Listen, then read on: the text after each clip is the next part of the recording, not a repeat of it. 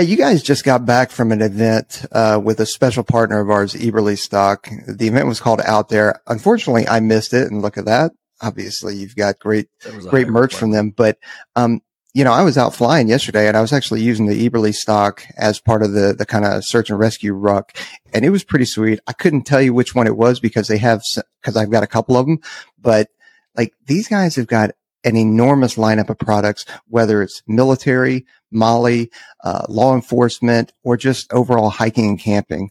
Um, I like some of their tech apparel too is pretty freaking sweet. What did you guys experience it out there? Oh man, out there was the world's best thing. So Eberlestock has great everyday use stuff as well. Like not only the hunting things, they just released their brand new tactical advantage recon modular harness system. It's it's essentially changing the way that people carry when they go bow hunting or when they when they're in the backcountry. But the everyday stuff is the stuff that I like the best. Like their Switchblade backpack, that's my everyday go-to backpack.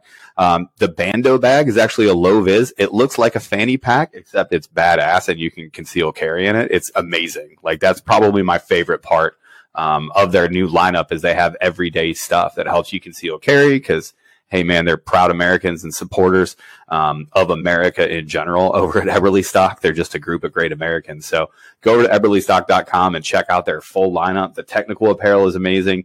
Hey, the summer is great. It's summer now, but guess what happens after summer? It's time for those hunts and time to get some winter on. And, and if you're going to be out in the backcountry, you're going to need some Eberlestock stuff. Yeah, it's a it, the Glenn Eberle is a, a former Olympian Air Force veteran. So like the, the, the company is built on innovation and a love for our country and, you know, veterans and everything else like that. So you see that in the products is it's always pushing the envelope to get better and better and, uh, listening to, and we, we saw it when we were out there. They listen to the feedback from the field. Like the guys overseas, when they come back, they say, Hey, this was great. You might want to work on this just a little bit. So, uh, they support us. Uh, they support all the vets and all the LEO folks out there. They're super patriotic and they're super innovative. So uh, I've used their stuff for a lot of years, and it's it's fantastic. Can't recommend it enough. Absolutely. Yeah, so go check them out, eberlestock.com. Use the promo code OR10. That's OR10. Uh, get a sweet discount. And then again, check out some of their stuff. The F1 mainframe. I just can't speak enough about them. Good stuff. Keep doing the Heck great yeah. work you guys are doing, actually. yeah, for real. And that that uh, the everyday carry, man, go go poke around that everyday carry tab and that everyday carry um, lineup. That's my favorite, man. Low vis stuff for you to for you to use, and for a paranoid guy like me, it makes me feel a lot more comfortable. And Eberlestock made it fashionable for me to be paranoid. So shout out, thank you. Hey everybody, welcome back to the Ones Ready podcast. You've got Trent and I, and I'm not sure if anybody actually recognizes who's on the third screen you're kind of a nobody. Um, I mean, if we're going to be honest, just, uh, just a we, lifelong E4 TACP. That's it. I never grew E4 up. Mafia Let's be for real. life, baby. Even when they did give me promotions, well, I still refused to grow up. well, we've got uh, Jared Taylor from Black Rifle Coffee Company, uh, but really, you're not known for that. You're known for being a TACP.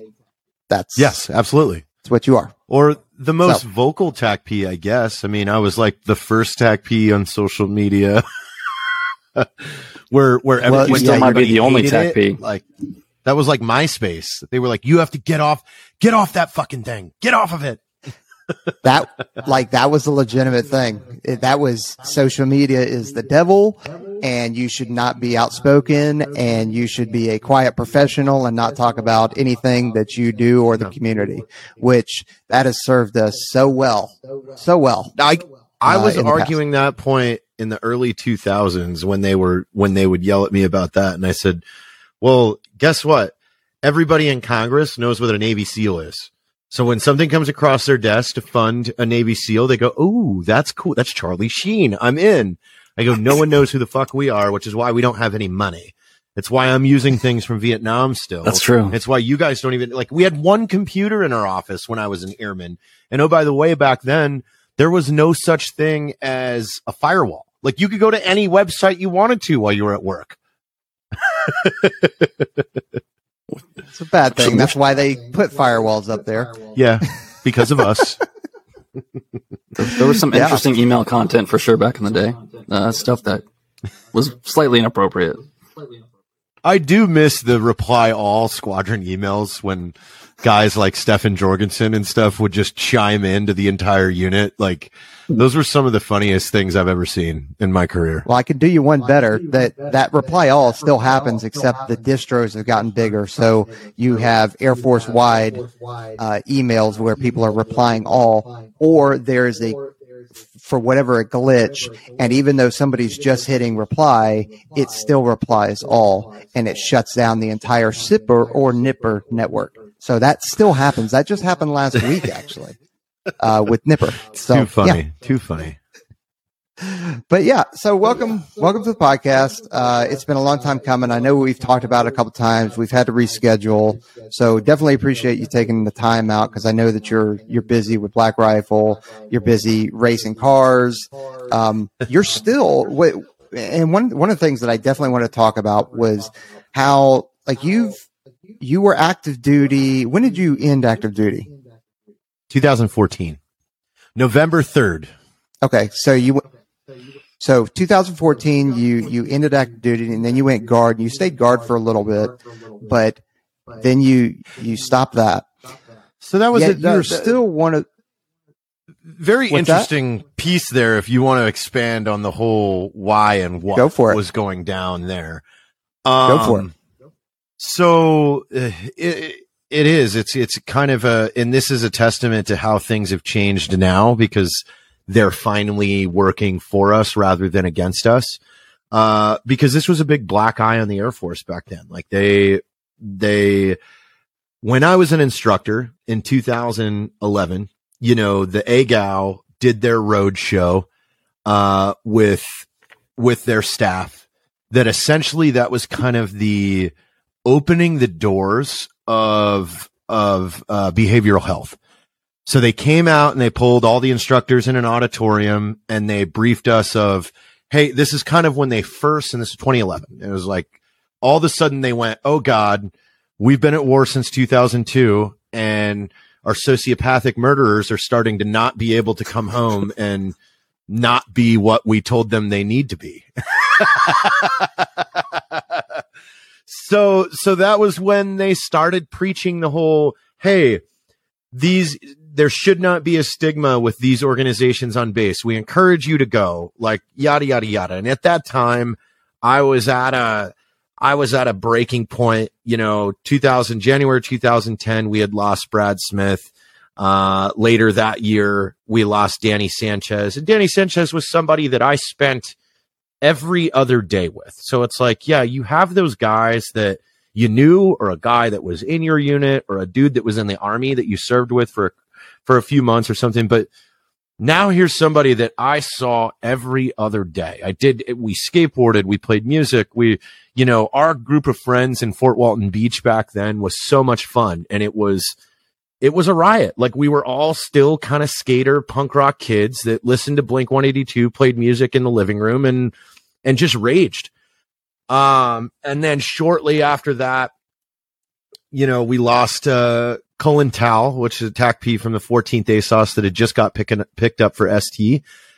These were all people that I, that I was with every weekend, you know, as a young kid and stuff like that. So it was just, it was piling on one after another. And so I finally decided like, all right, I'll listen to what they said. I'll go in. So I go in, do the, the first few meetings. I wasn't a fan because back then again they didn't have the resources they sit you down with a someone with a social worker degree like I, I, the first time i sat down was with some woman and i asked her her credentials like who are you and why am i why what am i going to gain from speaking to you well i'm a social worker i'm like you know nothing about war you know nothing about what we experience and what what the fuck do you have to offer me like you're going to tell me what you read in a book or a theory that you have like i am a huge like hard foot in the sand with people that are theory versus reality. Everybody loves to brief some fucking horseshit idea that no, that doesn't work in reality. And this was kind of one of them. It was like you have zero experience in warfare. You have zero, you, everything that you're going to tell me is, is from a book. So I'm sh- already shutting down. So they ended up moving me to another, uh, an actual doc, an AFSOC doc that's where I finally got some real, like where I felt comfortable and headway and things like that. Well, right off the bat, he just throws prescriptions at me. Like, we're putting you on this, we're putting you on this, we're putting you on this. And oh, by the way, as an instructor, I am in this gray area hold medically because I do not have to maintain a class three flight physical. I came from the 14th ASOS. So I, I had a flying physical, but as an instructor, I'm not a jumper. So you don't have to maintain it. You have to maintain a, a general PHA that any normal Air Force person has to have. Well, while I was an instructor, they created the GBC, the ground based controller physical, but we didn't have to abide by it. So upon leaving the schoolhouse, which was a four year tour, now I have to go to a unit and I have to get re medically qualified. And as I walk into flight medicine in Holloman Air Force Base, which is an RPA base, so you already the flight docs are just dealing with RPA pilots. And the flight doc opens my record and is like, "Oh no, you have you have things in here that disqualify you from the GBC." I'm like, "All those things in there are because of the job I was doing the last fucking decade." So I told her right then, I go, "You're wrong." And I'm going to prove you wrong. And she, she got all uppity and, and, and it got into this kind of yelling match, me and a captain. I walk out, you know, luckily at the time I was I had my film and design firm that me and Gary Stevens started in Fort Walton Beach called Botstick Collective. So I had a very big network in the in the tactical and kind of aerospace space. Um, so I got on the phone with a guy by the name of Gary O'Neill, who he was a, a Army Ranger Hall of Famer, uh, retired Chief Warrant Officer, Seventh Group guy, amazing dude. Um, he knew the governor in New Mexico, which Holloman Air Force Base was in New Mexico. So we got on the phone with him. I told him my, my story. Hey, I was told by the Air Force to go get help. They put me on medications, which I subsequently pulled myself off of and cleared for one year, which they said was the requirement. When I went back to go get a physical, they're telling me I can't have it. So here's, here's where we're at. You guys tell us to go get help. We get help. And then all of a sudden you're saying, Oh, you can't do this anymore.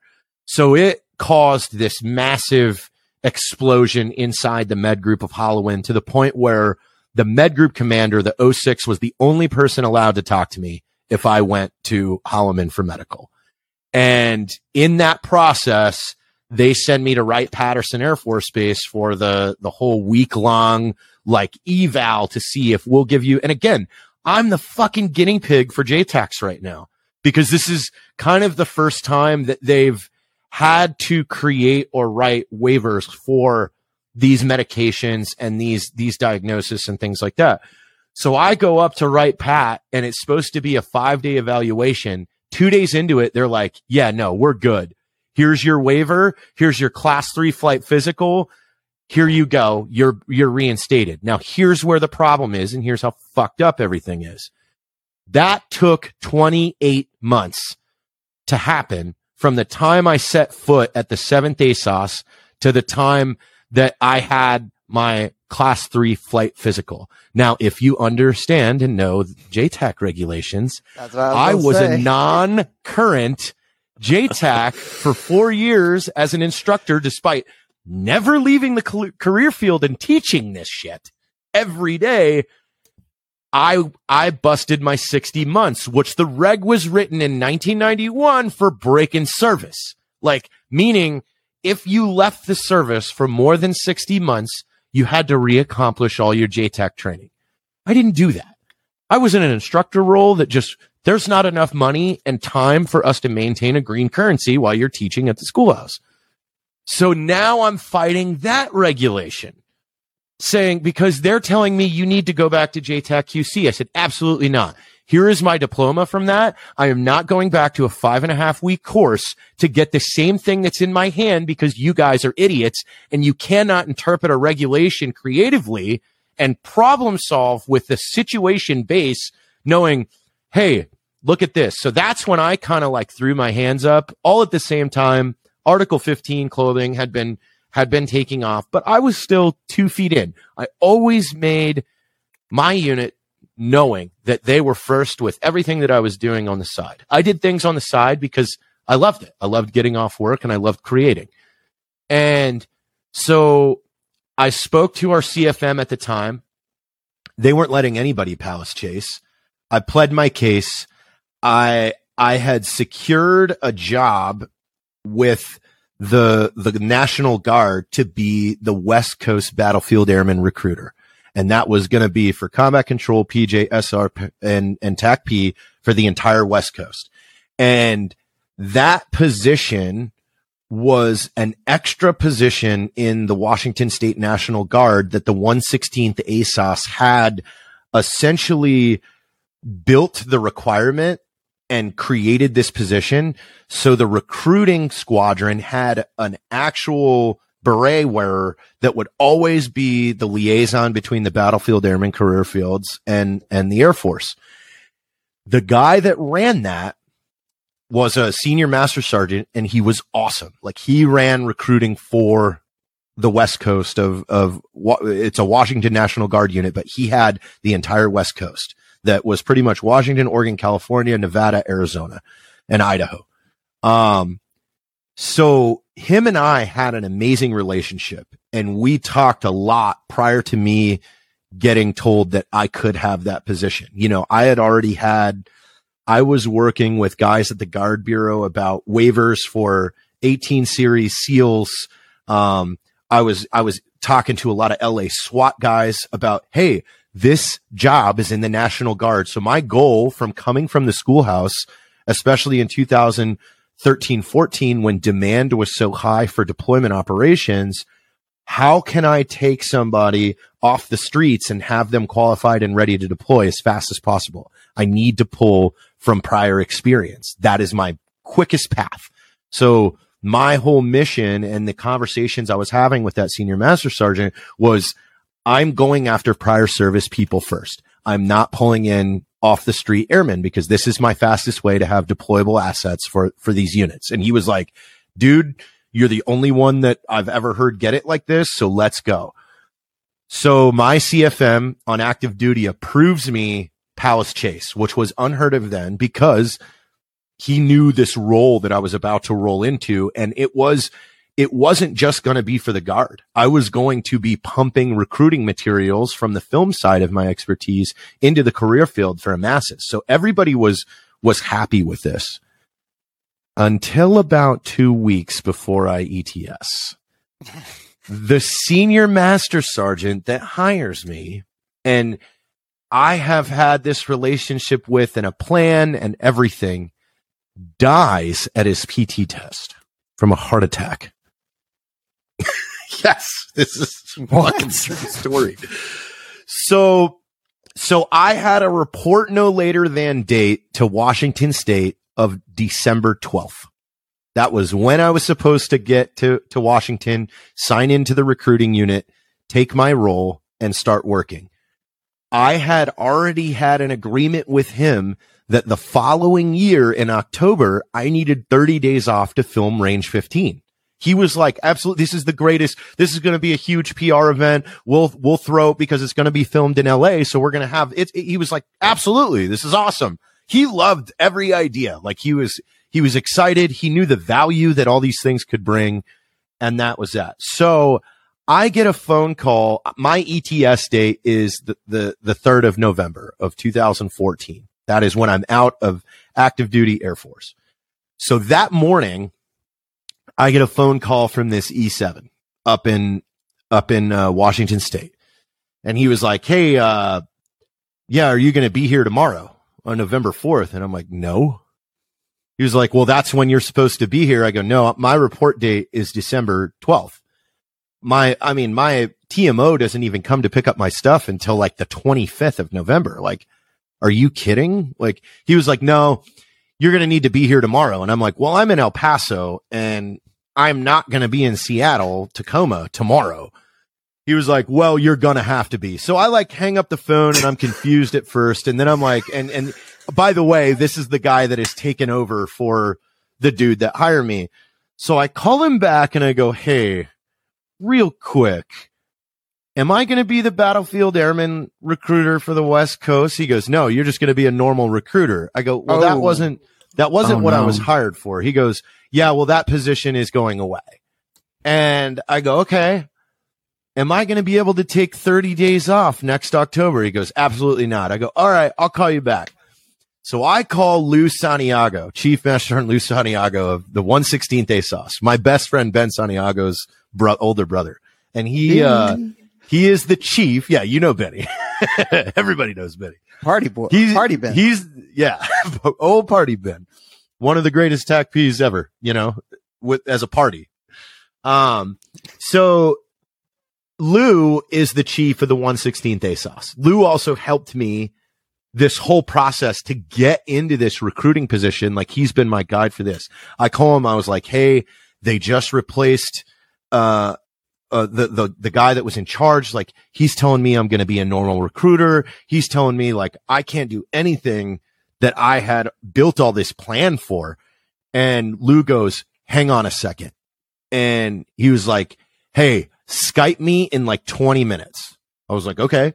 So I Skype him and he has the commander in the room and he's like, we're enlisting you into the, the, the National Guard right now. So the, he holds the paper. I hold my hand up. I'm in a, I'm in a restaurant, like a Mexican restaurant in El Paso with Leo Jenkins, the, uh, the author, the ranger. And I, I enlist into the Air National Guard as a traditional guardsman now. But by the way, this position was an active guard slot. So I was moving from active duty to active guard, meaning I would have worked the regular normal military five days a week, you know, however it is. And so he, he faxes, I'm right next to a UPS store, faxes the contract. I sign it, fax it back. He submits it to the MPF in, on, uh, Camp Murray and we get a confirmation like within an hour, boom, you're enlisted into the Air National Guard. So homie calls me at five o'clock that evening. Like, all right, well, uh, did you, uh, did you get everything straightened out? And what time am I going to see you tomorrow? I go, Oh, you're not going to see me tomorrow. He goes, excuse me, sergeant. I was like, yeah, you're not going to see me. You're not going to see me tomorrow. You're not going to see me ever, actually. Uh, and he was like, uh, you mind explaining? I go, I, I actually, I'm actually in the 116th ASOS now. And, uh, if you want to go call Lou Santiago and bitch, like you can, but fuck this, fuck you, I'm out. Like, hung up. And so he calls, I guess he calls Lou fucking, what the fuck? He was like, uh, I'm sorry, man. Yeah, he's in the 116th. Uh, you can fuck off. Like, and that's how I joined the Air National Guard in 2014. Well, I really did just try and skip over all that. I had no idea that it was that contentious. It was a saga. I'm scared to take a oh, PT and to complete the you know? circle. So as as I'm in the unit, by the way, which the 116th is the most phenomenal TACP unit I've ever been in. I, I tell people that ask me what it, they, they always ask, what was it like going guard? I go, going to a guard TACP unit was what you had in your head in tech school of what a TACP unit was. It's awesome everybody's everybody loves each other everybody's fucking friends everybody wants to be there everybody wants to train everybody wants to do more like it was the most positive and fun experience i've had you know i, I spent almost four years there and it was it was phenomenal or about three years uh, but they are the greatest. The Huskies are, are, are hands down the greatest TACP unit that, that we've ever had. Like they have, they have everything figured out. They're sharp as shit. You know, I had one of the greatest commanders I've ever had by the name of Rad Geikis. Uh, that's a whole nother saga of stories with him, but he was a Kiowa pilot that, that, that got out after 10 years, went to work for Microsoft for about two months, said, fuck this and saw a brochure to be an ALO and was like, I'll do that. like, so we essentially just had an army commander. That's perfect. Which worked out really nice. Um, but the 116th, their chief JTAC guy and their C, they heard my cries of calling stupid on the reg and they were like, okay, we're going to fix this. So, so, so then they were like, here's how we do it we're going to give you five evals. We're going to give you five evals from nobody in our chain of command. So they called Fort Campbell and they had, they had a guy from, from the, uh, 19th ASOS, I believe. That's right. Is that right? 19th in Fort Campbell, maybe. 20th is sure. Yep, maybe. I, uh, I, don't know. Yeah. So, so, so their evaluator came out, gave me a JTAC eval. Then I got evaled by a Brit JTAC C, Lenny. Then I got evaled, uh, by a Canadian JTAC I. Then I got evaled by a Marine 04 JTAC C. and then I finally got evaled by our own 116th JTAC C and they, they, they grabbed all these evals, five back to back ones and they sent it up to, to half and was like, can you guys please cut the bullshit? We do not need to send this guy back to JTAC QC. Here you go. He passed five evals, none of which we had, you know, you know, we had no fucking stake in this. And, uh, they were, we were on the cusp of getting to an answer to that by the time, but by that time it, I was, I was like about to get out and it was, it was time. So we just kind of gave up. So I never, I never got a, a kind of, you know, closure on my JTAC saga. Maybe, maybe, maybe they'll give it to me now, like as a, like for fun. Not I mean, if you, I got anything still... to say about it. You're never getting the patch, that's for sure. no, no. Well, uh, I, it's just funny that this whole saga started because you made the mistake of being honest, you know, with a doctor. And I know, like, that's yes. probably the story that like spawned the the entire community's response, where you never go to the doctor and tell the truth. You know, like that's been like the rule for my entire career. You never go to the doctor and tell the truth because it's just one of those sticky things. And I think it's gotten a little bit better, but still, like I'm on the process of like starting to lean towards retirement. I go to the doctors and I'm like, yeah, I've never said this before because I wanted to keep doing my job. So now I'm gonna I'm gonna lay it all on you. You know. Yeah, and uh, I I can definitely say it's getting better now. Like because yeah. now they finally realized, oh man, like we we were liars. Like and yeah. they got they kept getting caught lying, lying, lying, lying, lying. And so now they can't. So now things are definitely better. They're not as good as it can be because again, like the inherent problem with the military is we like to use whiteout, meaning we open our books and our regs and we just, we update a couple things and that's it when we should be throwing that thing in the trash and rewriting it. Like there are so many times in my career that I said, we need to change this reg. And somebody said, you can't change a reg. I go, yes, you can. We wrote it. And also it was written before anybody had ever done unconventional warfare in Afghanistan or Iraq. Nobody has done casts like this. Nobody has had to employ air power like this. So why are we chaining ourselves to things that were written in the nineties? Like the Marines, the one thing I'll give the Marines, they show up to JPub rewrites yep. with a fucking army. And that is yep. why they have completely changed cast regulations because we blow that thing off. Like, oh, oh man, there's a JPub rewrite. Who's, uh, who's, who's in trouble? Send him. Like, well, they also meet the week prior to like, they all come with a shared message. Like they are on the same page. So if I ask this Marine major or I ask this Marine gunny, like verbatim. It's almost like they got a play card that they pull out and they're like, "Oh, look at that! Um, this is the." answer. They figured out how to make the changes they want, and they got all yeah. of them. Like that's why, and they they every time. That's why you guys are in the goddamn what is that fucking thing? The battle rhythm or whatever the the, the play by play now. It's like the cascade. That was that a fucking about? marine thing. God damn it, Marines! You fucked up the J Pub.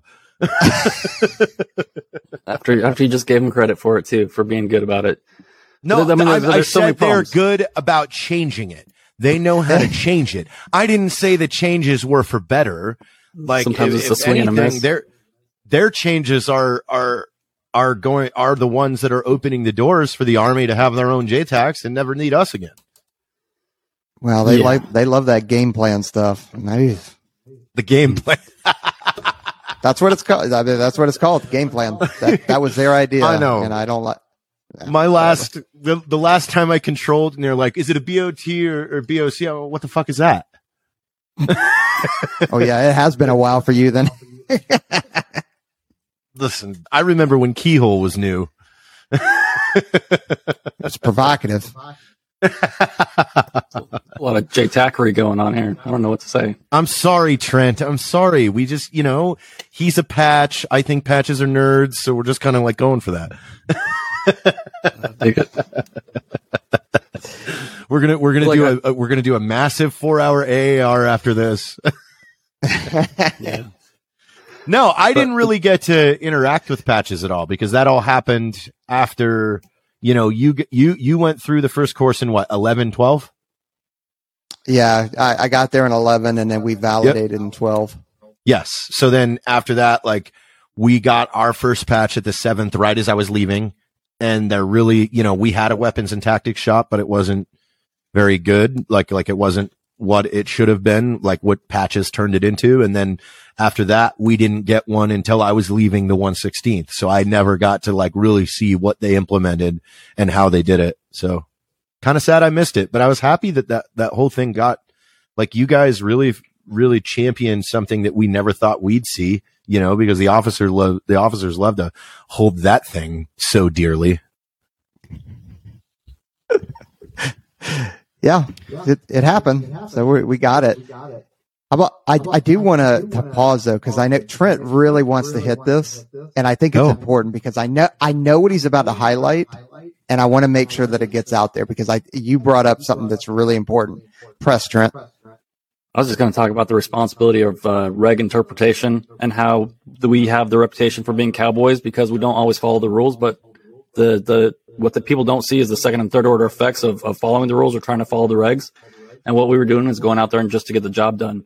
And so like the, the inability for certain people in, in, uh, positions of leadership to interpret the regulations and do things that are, that are common sense kind of put us in the hole for a long time. And now people are like, well, you guys don't even follow the rules. It's like, well, the rules don't make any sense. So like this is, there was like this 20 year cycle of, of things going on. And then it's just you paint the entire community as a bunch of cowboys when the, the that community was the ones, we were the ones out there getting the job done. I just, but I always fire back Trent with somebody there somebody wrote that rule and that person yeah. wrote that rule without without uh, a perspective that we have now so for you to think that right. that rule like like i will go up against anybody all day long that is just a book person because i'm i'm a creative problem solver i look at something yeah. and go there is no walls for me on this how would i fix it whereas people that are just robotic and can merely follow a checklist, those those people will fail and they will fail with a mistake that has already been made before. Right. Mm-hmm. But I mean, we've, we've all had that experience where you have that leader that is more like the creative problem solver, right? And is willing to interpret things and get things done and changed, uh, for the betterment of their people and for the, you know, mission success versus that person that pulls out the checklist and is like, ah, per, you know, paragraph 4.6 like we can't do that anymore. And it's like that's not that's not written in stone. That didn't come off the mount sinai or whatever. That's just guidelines that are flexible or should be flexible. Or should yes they should constantly change. I mean let's take reds for example. When you first came in peaches reds were a completely different monster like i yep. i remember we were going off of the 2001 uh jpub when i first came in and the the 0.1% PI of a GBU 12 was like 325 meters. Okay, what did that change to in the 2008 rewrite? It was like 180. Like we, we because we started doing it. Like yeah. because we had so many iterations of JTACs dropping bombs closer and closer to themselves in a danger close situation, we realized that it was indeed a little bit safer. Granted, the TBI effects probably aren't great, but might be paying for that now. yeah, we're paying for that in the long run, but you weren't getting fragged and you weren't getting blasted. That's valid.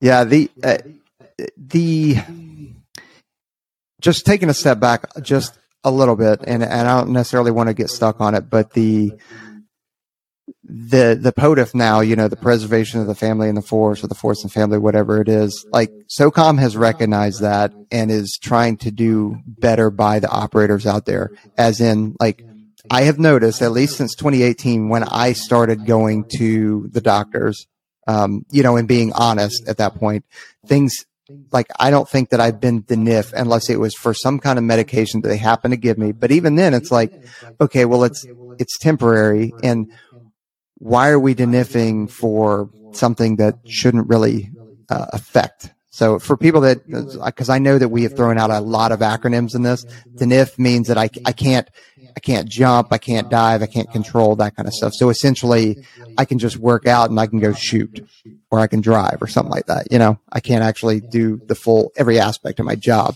And there are certain medications or certain injuries or whatever that will prohibit you from doing that. So that's our frustration with it. And that's why folks don't uh, are they aren't completely honest when it comes to the doctors because they're afraid because the mentality that all of us have are don't keep me from training, don't keep me from deploying, don't keep me from doing my job because I will do everything that I possibly can to get out the door and go do what I was trained to do and what I came in to do. And yeah, but it's also forever those regulations though were written for somebody that's sitting by themselves in a cockpit.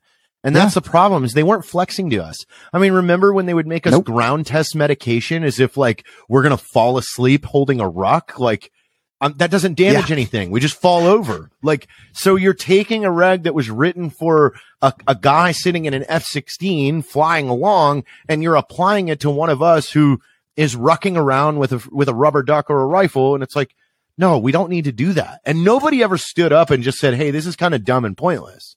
Like yep. I felt like I felt like an like like I was a a loner all the time in the military because I'd always be like, wait, what? Why? Like, did anybody ask why? Because I don't see like you guys are just adopting a blanket. You know, one person shits their pants, everybody wears diapers. Approach to leadership. Well, what about what about the JTAC program? The JTAC program followed aircrew stuff. Yes, right because it like it was modeled after aircrew stuff when even now like when I was at SOCOM at the headquarters, I would argue like a two two half and and the the JCAS community is like, hey, we we've got to get away from this aircrew mentality on JTAC stuff, like just for the 18 month and the 24 month stuff, like or you know, it's just it's frustrating I mean, even, like exists. even currency because here's like this. Here's what's frustrating. We do not we do not do a good job at taking data and then adjusting everything based on the data. Okay. So we look at 20 years worth of war from 2001 to 2021 and we had how many actual legit Air Force JTAC fratricide incidents? I think we have four. Is that correct? That sounds about right. Yeah. Okay. So we had four frat incidents out of how many sorties flown? Oh my gosh. All right. So let's look at that data now and run that percentage and go, okay, maybe a night live and a laser control every 90 days is a little too much. We've got some wiggle room. So all this money. Absolutely not. Absolutely not. That is how it's always been and that's how it will remain. But that's what I mean. ACC coming back and saying, we don't have the cash, gas, and asses to sit in the seats and fly for you every fucking JTAC three times every 90 days. Like, great. Let's look at our data, pat ourselves on the back that, hey, we did a good job. Four to fucking 200,000, 400,000. God, how many employments had happened in 20 years? Like, I would love to know that number we did good. All right. Now let's look at how we become more efficient with our regulation. We maintain our training standard, but we also modify currency because it's not necessary. As long as you're going through the motions and things like that. The sim is a prime example. Very, very good and useful tool to keep somebody sharp, keep somebody going. Uh, uh rotary ring, a- rotary wing aviation another very good tool that keeps you sharp, mm-hmm. keeps you on point, keeps you following the checklist. Like, are we safe? Are we safe? Like, that's that that's one of the frustrations. It's like there's no efficiency based model for us to go, okay, how can we how can we maintain and do this job based on the data that we can analyze now over the last 20 years?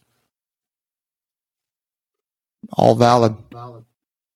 Well, the, there's a there's a, a gap right between problem and solution and then the, the inability to forecast second and third order effects just like when they came to you they'd identified a solution after what eight ten years at war that these guys have you know psych issues and they rushed to a solution they said you should go talk to these people it's not going to affect your career without actually following through and, and working through the second and third order effects with you you know what i mean like they, they gave you the solution and then just like let you go out there into the wilderness alone and, and figure out what was going to happen and not not follow through with uh, the second and third order effects mitigation. Yeah, that no, makes sense. Hundred percent right. To anybody like, but no, it but was it, also it going was back key E nines that if I didn't have them, like, and if I didn't know how to, like, if I wasn't constantly talking to everybody, you know, that was the one thing that was on my side for that whole thing. Is I had Ivan Rankin and I had Pedro that were both like, oh fuck no. Like, so I had two E9s that were ready to, to go to war because I presented it to in a way that was ironclad. It's like, here, here was what they said. Here's what I did. And here's now what they're doing. And they're like, well, we can't argue with that. All right. We're with you. Yeah. And we've got to be more open to change. Like we really do. And, and even well, now, problem, like it's, it's ego based decision making. Like Trent was talking about it earlier. Like how many times have we watched a decision be made strictly on ego because somebody wanted the credit, somebody wanted it to be their idea, or somebody didn't want to see another unit or another beret or another person succeed rather than themselves. Well, that that goes right into who like man, I can't believe I'm going to say this, but is there a more talk yeah, I'm I'm going to because that's what I do. But uh, is there a more toxic community to each other, to each other, than the veteran community? I've seen more people, more more active duty and veteran people hate on you and Black Rifle, you Evan, Dan Holloway, um, Tim Kennedy, freaking uh, Mike Glover, like name them, right? I've seen more people hate on you guys. And I think it's all based off of success or, and, and that's not to say that, that, you know, somebody hasn't been wrong in the past, but it's like, why can't you be happy for somebody's success? We've been on the, the same receiving end of hate mm-hmm. from, yeah. from people, right? Not, not Mostly to the Aaron. level that you guys have. Yeah. Mostly Aaron, but like, you know, um, but I mean, like, I, I don't understand it like, why can't you be happy for somebody and go and provide feedback? That's fine. Provide feedback like, Hey man, kind of what you said here was, was incorrect or maybe you shaped it or presented it incorrectly. And this is the, the, the way moving forward. But other than that, it's just like, nah, man, screw those dudes. It's like, well, oh, I mean, I'll, okay. I'll answer that for you. Like, because over the last 10 years, I have had a very large purview of the internet like I, you know, have managed 450 Facebook groups with 600,000 people in them. Like the, the accounts and things that we have that have millions of followers or hundreds of thousands of followers. So you're looking, you're just looking at this giant perspective of like wide. And I'll tell you what, like it exists in every, in every community. Like, like us saying, we're the worst to each other. No, I've seen it at every single one. And I mean down the car community, the, the, every single one. There is the people that are trying new things and gaining traction over it. Like, like look at Hoonigan. Hoonigan is the largest, you know, car, like I would say like channel, like, but also it's a lifestyle brand and it's also, and they produce all this stuff. You know, they produce Gymkhana series. They do this versus that. They do all this stuff, but there's a giant portion of the car world and car enthusiast world that hate on them because counterculture is a, a way to be cool. When, when you look at, you know, humans just are natural at, oh, everybody likes this. There's that guy that's like, well, I'm not going to like it and I'm cooler because I don't like it. Like, and now yeah. here's my club. Like, so that I think spreads everywhere. And when it comes to the military, like, and you know this, everybody that y- you have every personality in your unit that you've seen. when you do something like this, like what you guys do by saying, Hey, we're, we're providing an informative tool to help recruiting and retention for people into our force. It's, it's the only thing of its kind. The guys that don't do that are going to piss and moan and whine and they're gonna and they're gonna they're gonna say how much better they could do it, or uh, you didn't explain this right, or you didn't do that right, despite the fact that they don't know what it takes to fire up the camera and set the microphone up, and you only got a, a little bit of time, so you have to abbreviate certain things. You don't get to fucking just sit here for all day long and and yap and explain and everything. So it's like they're always gonna shoot holes in this shit, but they at the end of the day they don't fucking do anything. Like so, it's like great, go go do your own and then you'll see. So it's like, it's, it's, it's coming back to my theory versus reality thing. Like everybody loves to say in theory, Oh, in theory, your show could have been better. Okay. How? Where? Why? Are you going to do it better? No. Okay. Then you're just fucking piping off out a bunch of fucking theory. Look, is, Oh, I would do it, but I don't know how to, I don't know how to do audio visual gear. Yeah. None of us did at one point. We just yeah, fucking bought it don't. and picked it up and plugged it in and said, well, we'll see if this works. Like, so, so again, like, yeah, there is, there is this like, there's a counterculture to think it's cool. And it's just because, you know, we, we're the ones that are, are, are putting things out. And at the end of the day, like that's what people get wrapped around the axle so much. It's like, Hey man, all I like to do was film things that were funny. Like I'm a film guy. My room right there is full of every piece of film gear I've collected for 24 years because when I was 13 years old, my dad pushed me into skateboarding. And as a skateboarder, that's what you did. You filmed a skate park yep. and you tried to get sponsored.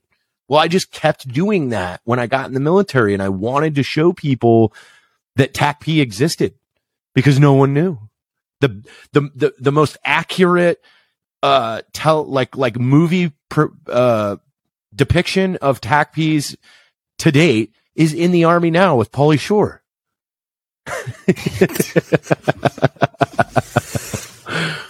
yeah, yeah, okay. What do you, he has a mule. It's the only movie with a mule. I know, I know. I just, yeah, okay. Things oh, you didn't think Shore. were going to be referenced on this show. Pauly no, Shore I bet he did. The army now. I'm sure he's watching too, though. I, no, I think I, it's just it's frustrating though, because like you see it in the in the active duty side and, and outside of it, and it's like, you know, like if you if you utilize your resources in your community, like to get stuff done, you could get a lot done. You know, and I think that's the problem. Though, is you hear all this flack and you hear people complaining, you hear, you know, we're having a hard time recruiting and and and you know, on our side of the fence, it's it's like, the well, you have resources. Yeah, like we're here to help, but like there's just all these roadblocks and people. Anyway, it's uh, yeah, it can be frustrating at times. Here's what I could say that I've seen socially. We've changed in in 2003 as an E4. If I met a Green Beret, I would listen and I would I would be excited to learn anything from that person and I would respect it and it would be, it would be an expertise. But here in 2022, someone that hasn't even been to basic yet or someone that got out after three years as a Cav scout will jump on Instagram and argue with a 20 year Green Beret about tactics and about how they know more or he doesn't know shit or your pistol is garbage. Like the internet has given everyone the ability to spark an opinion without any sort of achievement. That's the biggest thing I see all the time. It's like, you want to fucking shoot holes in me? Great. You got a long way to go before you're even close to this level. Like, so, so start, start building those achievements and getting that experience. But if you want to come to the table where I respect your opinion equal to mine, you got a lot to do. I wonder though if that is because we don't have the, like it's easy to sit behind a keyboard or, or with your thumbs and, and say stuff and forget that there's a person on the other end of it. You know, a person that has had, you know, whether they're, they're experienced like that, what you're talking about, or just a person that is maybe going through some shit or maybe has TBIs and, and, and dealing with some shit. I, I like, I don't know. I don't know what it is. I think it's just been the social curve of what it, it's attention. Number one, like it's it's the addiction to attention.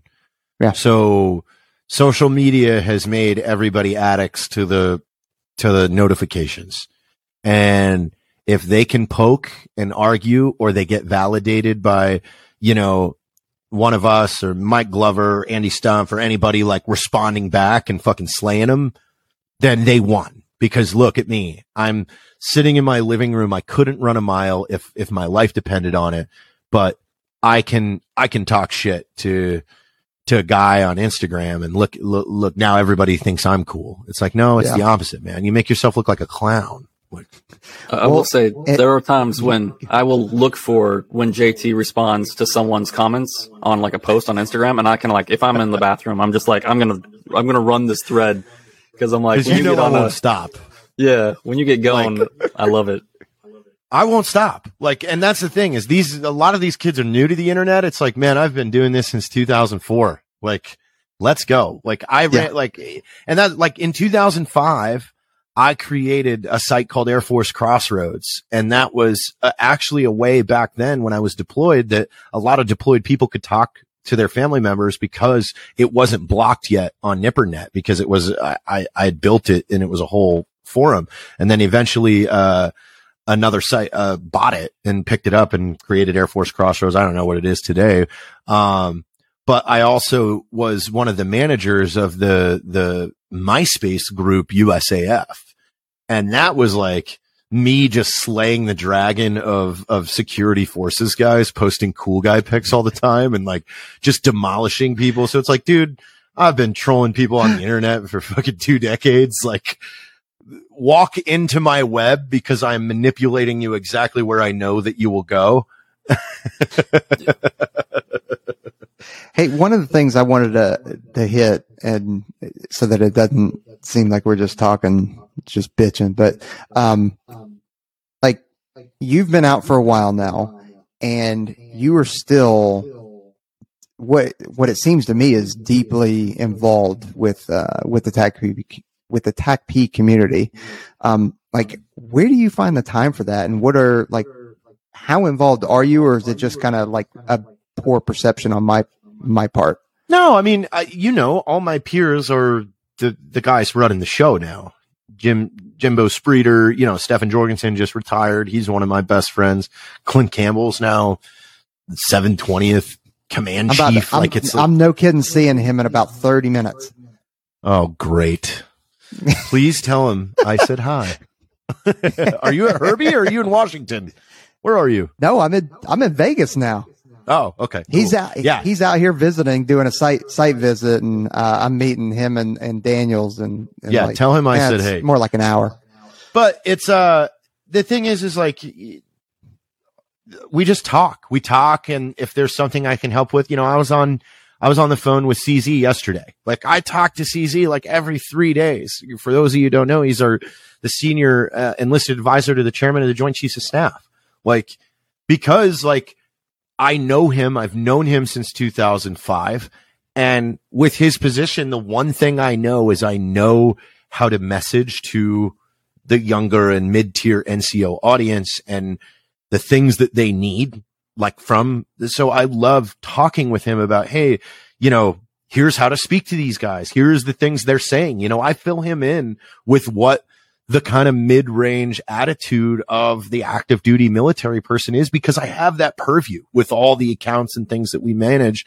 I can see what is on people's mind. You know, the, the airman, uh, NCO, senior NCO Air Force page, like watching what goes down in there and paying attention. Like I actually sent CZ something yesterday from that, that they had wrote, they had, they had, copied an email. The commander was essentially telling everybody to lie to the general when they visited. I was like, Hey, CZ, uh, throw this over oh to the general. Oh my gosh. I mean, that's good though, because it, when you, when you got out, right? Like you, that's Trent and I are corrupted, right? We're corrupted because we're like, we are part of the problem now, right? I'd, I'd like to think that we're not, but I, I have no doubt that there are there are things that I am, you know, stuck in my way about. I try not to be. I try and be very open about things and, and open to change. But like, I, I probably part of the problem. I, I guess we'd have to ask people at the two two and, yeah. and at the weapon school right now. I don't know. Well, well, it's a it's a distance thing. Sometimes you get too far away from like the where the rubber meets the road, and it can be difficult to see it. And if you're not willing to listen to the guys that are down there grinding, you know, and leaving themselves on the road, then it, it it's hard to it's hard to, to know what the, the solutions are, what the problems really are, because from a, a, higher level, it's just, you know, it's all numbers and moving stuff around and it gets real impersonal real quick. And put yourself in the space. Always put yourself yeah. in the space. Like sit there and exist it, in, exist in it and run yourself through a couple scenarios and go, this works or this doesn't work. Okay. Shit. All right. Here's why this won't work. Yeah. And on, and on the other side of that is like, I am also constrained by what the Air Force, like the systems that the Air Force has in place. Like, so I will do my damnedest to try and help people out or fix somebody's problem. Sometimes, like, my hands are tied. You know, I, it's just the way it is. But, no, uh, it's not. One way, of, that's bullshit. It's not the way it is. It's just sometimes I can't. Well, you're not manipulate king. the change, like, or I can't. Even though you are factor. an E9, you're not king. And if we were king, yeah, right. we could gavel down. I mean, even that, even in my my business, I'm one of the founders, one of the owners. There's still I can't just operate in a silo. Like, yeah, it it it doesn't happen. Like, so it's like, yeah, there's there are so many so many other things in play, and you know, if we were king for a day, maybe maybe we could fix it. Yep. Or get way worse. You never know. Yeah. Or yeah. Or we could be way worse. Yeah. Yeah, but like it's one of those things. I think one of the good things about our, our smaller communities is where I sit. If I get like a phone call, for example, from a chief, and they're like, "Hey, I have a guy here who's interested in getting orders," or yada yada yada. Like I know, according to the Air Force, like I probably shouldn't talk to these people directly or whatever it is. But like I know everybody. I'll be like, "Hey, who has this guy's phone number?" And I can call this staff sergeant and be like, "Hey, how did this conversation actually go? What do you really want to do?" And like I think that's imperative yeah, that you, that you right maintain those another, roots that's a failure of just us though, because when you look at, uh, when you look at like the Navy and the way the Navy does a detailer, a detailer calls an E5, an E6, an E7, an E8 and says, okay, here are the things available for you next. Which one would you, which one is your top choice and things like that. We never did that. That's a failure in the Air Force's part like the one thing that I, that I don't like about my career was I wanted to go to Germany and I wanted to go to Korea, but it didn't matter no matter what I did, no matter how many deployments I volunteered for, no matter what, no matter what I did, there is no way for anybody to ever give me the path to go to Germany or Korea. And that's kind of shitty. Like the Navy has it figured out. Let's just model their program and but that's mm-hmm. ego based leadership. Are you kidding? We're not going to, oh, we can't do that. I mean, we saw it in the middle of 2005, six, seven, when we went to the bucketed program of, of, of deployment cycles, we took that from the Navy because all of a sudden the Air Force went, wait a minute, the Navy has been sending people on ship deployments their entire existence. How do they do it? Let's copy it and put it over here because we don't know what we're doing. Yeah, but that, and processes are always good, right? Like in theory, but if, if you're not invested in your people, like you, you shouldn't, you should be way more invested in your people than you are in your own career. You know, like they, they're not invested in you. You should be invested in, in everything that you have influence over. And so whether or not the process exists, I think you, you have to maintain that, that sight picture that you're invested in everybody that you're, you know, have some kind of control over. I'm, yeah. Yeah. Stop talking about it. no, that's good. Hey, JT, I, I know I, I told you beforehand uh, that we go an hour and, and that's where we're at. So I want to be respectful of your time. And at the same time, like I said, I got to go meet uh, Colonel Daniels and Chief Campbell. So. oh, he gone. He gone. Oh, I oh, thought dang. this was a one's ready flag. I guess it's a. Oh, he, did you hear that? He thought it was a one's ready flag. Man. Oh man. Well, you said Is that the one? I put it over here. Someone's replaced it there. All right, we'll send you one, man. I sent you a shirt, but I mean yeah, the BR, you know, the Black Rifle ones are. That one feels are, really good. Yeah, I like your shirt. Soft. well, thank you for finally having me on.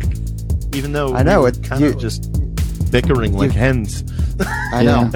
Sorry. You would think that we had been avoiding it for some reason, but that's not the case at all.